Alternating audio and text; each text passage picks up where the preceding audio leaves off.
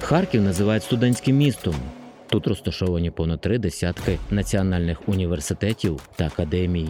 Кількість студентів за мирних часів сягала 160 тисяч. За офіційними даними, щонайменше 90% вишів так чи інакше постраждали внаслідок російської агресії. Шкоду одному тільки університету імені Каразіна попередньо оцінили у 100 мільйонів євро.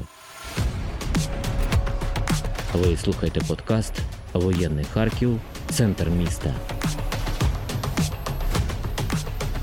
Епізод 2. Незламний економфак.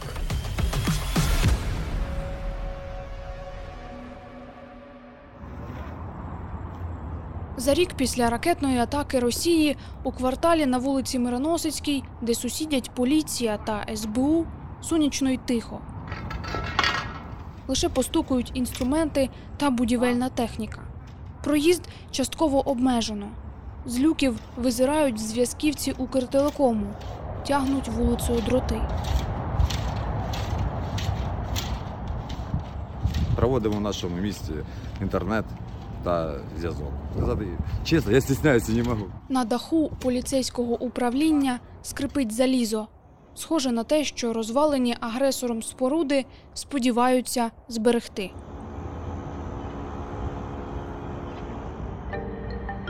Навчальний корпус навпроти пам'ятка архітектури. У 20-х роках у цих стінах засідала радянська влада. В незалежній Україні базувалися факультети університету Каразіна. В останні часи економфак та Каразінська школа бізнесу. Розбомблені Росією коридори показує заступник декана і викладач Дмитро Мангушак. Приміщення завалені уламками стін, вікон, залишками меблів. На сходах між поверхами відкривається панорама на сквер та фонтан. Вид, повз який щодня ходили викладачі та студенти, для Дмитра Мангушева нині став особливо цінним. У мене ще думаю, ну напроти туалету кабінет. Думаю, ну ладно, нехай. Найкраще, що я можу підійти до вікна. Деякі рази я закривав очі і е, думаю, ось як же воно класно, да? мати е, кабінет, робочий кабінет та бачити центр міста, е, сквер, цей, е, цей дзеркальний струмень, як це класно, так? І розумію, що тепер можу це згадувати. З початку обстрілів Харкова Дмитро Мангушев не залишав місто. Те, що я знаю, що було два влучання. Куди вони цілились, куди збирались ці орки, я не можу сказати. Е, Можу сказати, що намагаюся оминати будівлю, коли якось які маршрути в мене по центру міста. Дуже болісно дивитися на це, е, розуміючи, що це не землетрус, що це не якийсь там е, стихійно лихо.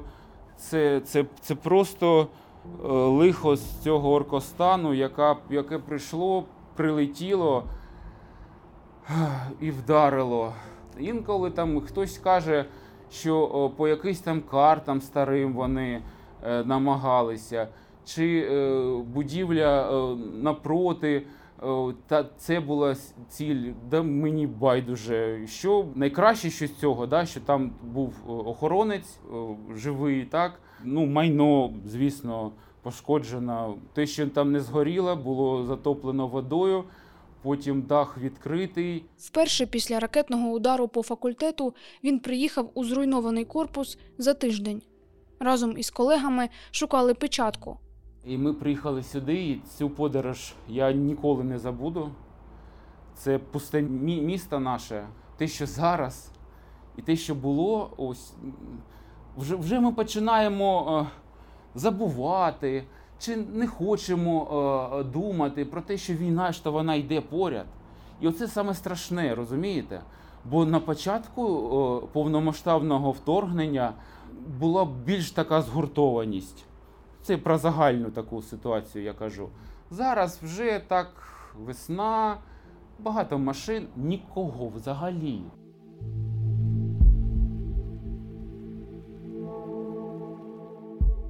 На дорогах стояли е, укріплення, були там люди, але теж їх досить небагато. І ми приїхали сюди, побачили все це. Я там ще декілька викладачів шукали цю печатку, бо це важлива річ, і відновлення її взагалі в умовах того, що було тоді. Так ну я не, не розумів, як можна її було відновити, але це дуже потрібно. Це було щось таке, що е, не вкладалося е, в розум, е, понівечене, все розбите. Знайшли ми печатку, і, і вже тоді з'явилось таке бажання і те за- забрати, і те забрати, і те потрібно. І як же ж без цього? Ну і потім потихеньку е, такими наїздами з врахуванням можливості е, обвалу, так. Так же я ж не, не, не будівельник, не сказати, хоча залишки ракет в, в, в даху е, є, чи зараз є, не, не можу сказати на той час. Е, Це влітку.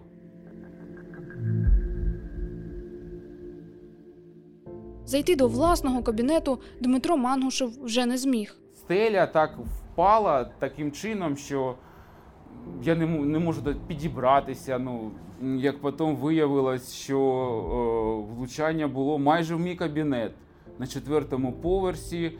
І коли я бачив відео, то палав саме він найбільше. Третій поверх був, там були кафедри, кабінет декана був на другому поверсі, е, заступники його на четвертому поверсі, деканат. Тобто, ну, цей поверх най, найбільш постраждалий, найбільша аудиторія, наприклад, нашого корпусу. Саме взимку, четвертий поверх, е, стелю, горище, все, що зверху замінили, бо ось такі е, були проблеми. Ми так довго чекали на це, що у нас буде новий дах в корпусі, і він у нас з'явився, розумієте? І пройшло там два місяці, як його вже здали і, і зруйновано. Ну що, ну що, ну що? Ну давайте поплачемо, так? Давайте поридаємо. Що ми могли зробити? Ми могли забрати найбільш цінні речі. Що найбільш цінне? Ця інформація. Є якісь е, жорсткі диски, які можна було врятувати, забрали їх. Теж яка ж комп'ютерна техніка. Чи монітор? Монітор майже всі були зруйновані. Кусочки такі по екрану пройшовся, все. Тим часом в університеті тривала евакуація студентів. Масово виїжджали іноземці. Спілкування відбувалося онлайн. Швидко зробили загальний чат по факультету для викладачів, щоб е, орієнтувати, підтримувати. Потім був загальний для всіх охочих викладачів, е, де ми ділилися такими емоційними якимось, бо висказатися е, про те, що коїться, про те, е, донести якусь інформацію від. головного корпусу, від ректорату. Щодо студентів, тут намагалися донести інформацію, що факультет та залишився, що факультет це не Мироносицька один, так? І це не е, папки там якісь канцелярські, стільця чи дошки. Це не є факультет. Це є місце, де факультет е, надає знання. Десь е, з 10-х чисел березня е, ми продовжили, університет Каразіна продовжив е, роботу свою в дистанційному форматі. Ну, я вважаю, що мірятися, хто більш по- постраждав, це не варто. А саме ми е, стали сильніше. І е, вже тоді ми назвали цей чат незламний економ, а потім це слово незламність взагалі так е, для нашої країни, для кожного мешканця стало таким наречним словом. Будівля економфаку не єдине зруйноване Росією приміщення університету імені Каразіна. Знищений спорткомплекс, пошкоджено корпус фізтеху в п'ятихатках, два гуртожитки, центральна наукова бібліотека. У корпусі на Майдані Свободи вилетіло близько 800 вікон.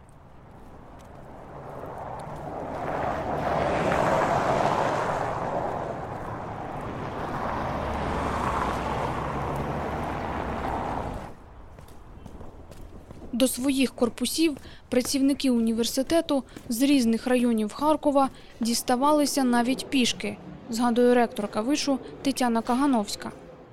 Про е, університетську спільноту. Е, Повилітали вікна після влучання в, в нашу обласну державну адміністрацію, і тут скло було навколо е, нашого головного корпусу. І коли з'явилась перша можливість, ми всі, хто пішки, хто на машині, хто когось там підбирав по дорозі, приходили, розбирали ці всі завали, розуміючи, що нам треба рятувати там гербарі, унікальне старовинне обладнання, яке ще як е, наші музеї.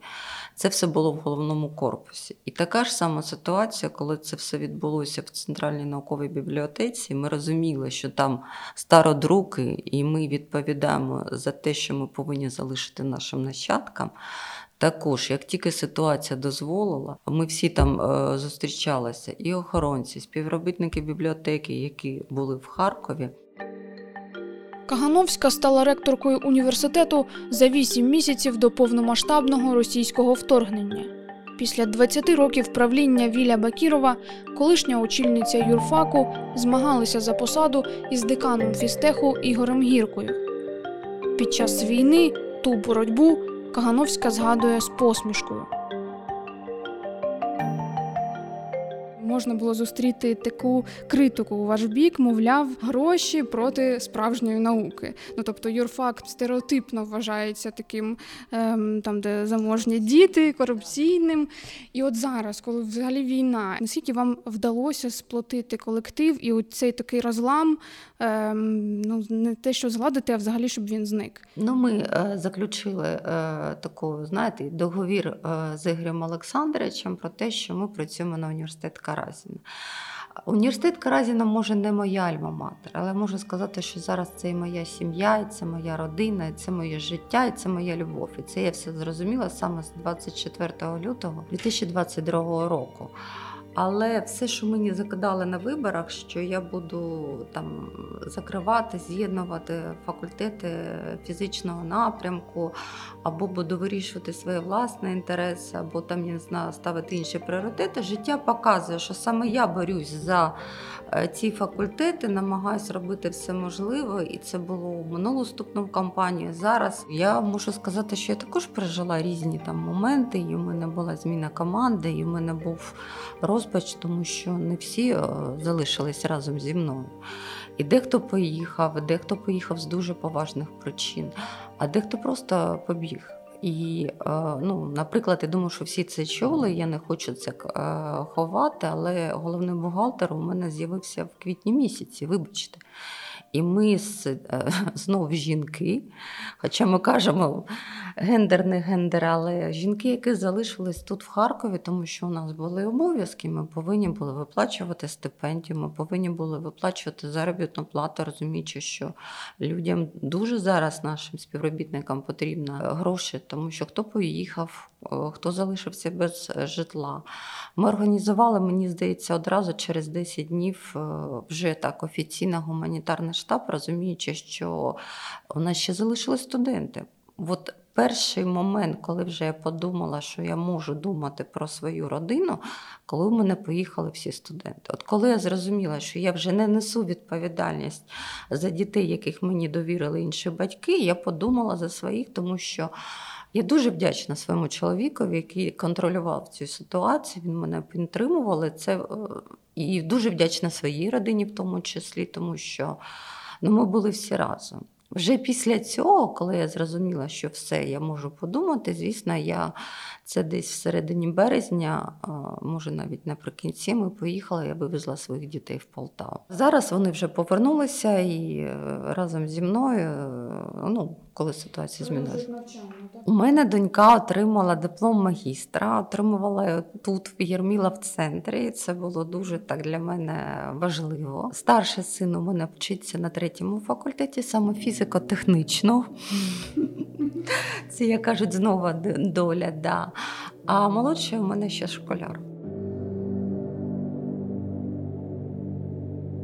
Ректорка розповідає, що мала шість сценаріїв розвитку подій для університету.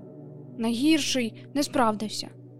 Каразінському вдалося набрати студентів, і створити майданчики для навчання в інших регіонах та за кордоном.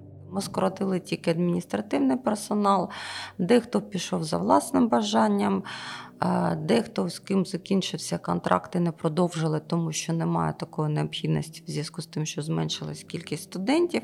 Але по відсотках ми тримаємо потужний потенціал. Півтори тисячі науково-педагогічних працівників в університеті Каразіна залишилось. Якщо проаналізувати вступну кампанію, то вона відбулася ну, для мене, за моїми оцінками, майже в такому оптимістичному варіанті, тому що, якщо чесно, в березні місяці е, я мала шість варіантів розвитку подій в університеті від найгіршого до найкращого. Найгірше, що ми повернемося до трьох факультетів, коли поїдуть всі студенти, там і залишиться там плюс-мінус. Да? І тоді ми будемо з'єднувати факультети. І я дуже е, вдячна тому, що такий песимістичний прогноз не відбувся. Ми знаходимося майже в оптимістичному, і якщо порівнювати по е, кількості е, студентів, які ми прийняли в нашу каразінську родину, перший курс, це майже там із бакалаври магістри, це майже 4 тисячі студентів. Під час війни це просто оптимістичний результат. І ми всі на нього працювали, тому що навіть е, влітку ми вже відкрили тут приймальні комісії. Вони були тут живі, студенти приходили до нас. Я можу подякувати нашим всім міжнародним партнерам, які відкрили свої обійми і. Підтримали наших студентів. У нас багато студентів поїхали під час війни по програмі академічної мобільності. Програма подвійних дипломів вона трошки важче, тому що там випускають тільки дівчат. Чоловіків за програмою подвійних дипломів не випускають. І ми хвилюємося, але зараз дозволили проходити її е, в онлайн форматі. Що ми відкриваємо? Ми відкрили в Івано-Франківську наш майданчик саме для е, факультету медичного, і там у нас навчаються іноземці, і вахтовим методом наші викладачі в аудиторіях їздять. Ми домовилися, щоб у них були там бази практики. Також є бази практики, якщо відслідковувати, ми всю інформацію виставляємо. У нас е, наші студенти і в Німеччині відвідують університети, і в Англії, в тому числі. Цьому році це також наш новий експеримент. Е, Ми набрали 200 студентів в Мюнхені на 4 факультети. Це студенти-першокурсники. Е, Причому дуже так цікаво, вони е, є навіть з Харкова. На економфаку побоювалося, що втрата будівлі відлякає студентів. Але абітурієнти прийшли, каже Дмитро Мангушев. Там близько 110-120 студентів е, вступили на перший курс денної форми. Це показник, це за держзамовленням. Ще в нас і контрактні студенти були. Ну, 150-160 студентів е, ми набрали. Це в два рази менше, ніж у минулому році, але це великий показник.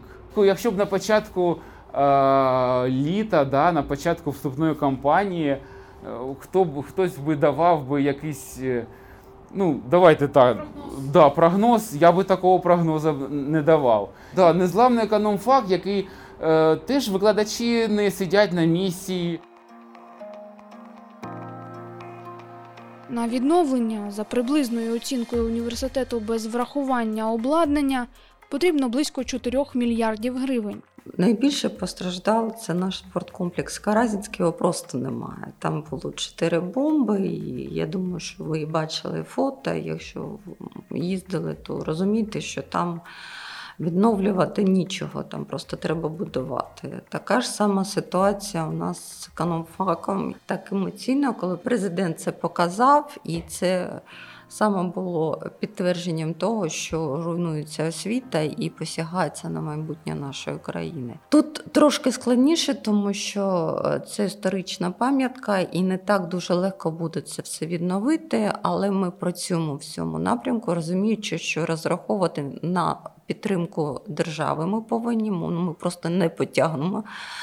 Це шалені гроші. Сподіваємося, що буде також підтримка якихось міжнародних фондів, в тому числі ЮНЕСКО, тому що вони опікуються саме історичними пам'ятками. Е, Також у нас е, наш фізико-технічний, там було два рази. Там є шанси відбудувати, але я думаю, що поки це достатньо близько до кордону, ми розуміємо, що у нас ще не зупинилися обстріли, то поки ми е, намагаємося максимально законсервувати ці е, будівлі для того, щоб протриматися, і коли е, буде така можливість думати вже про відбудову або просто будування.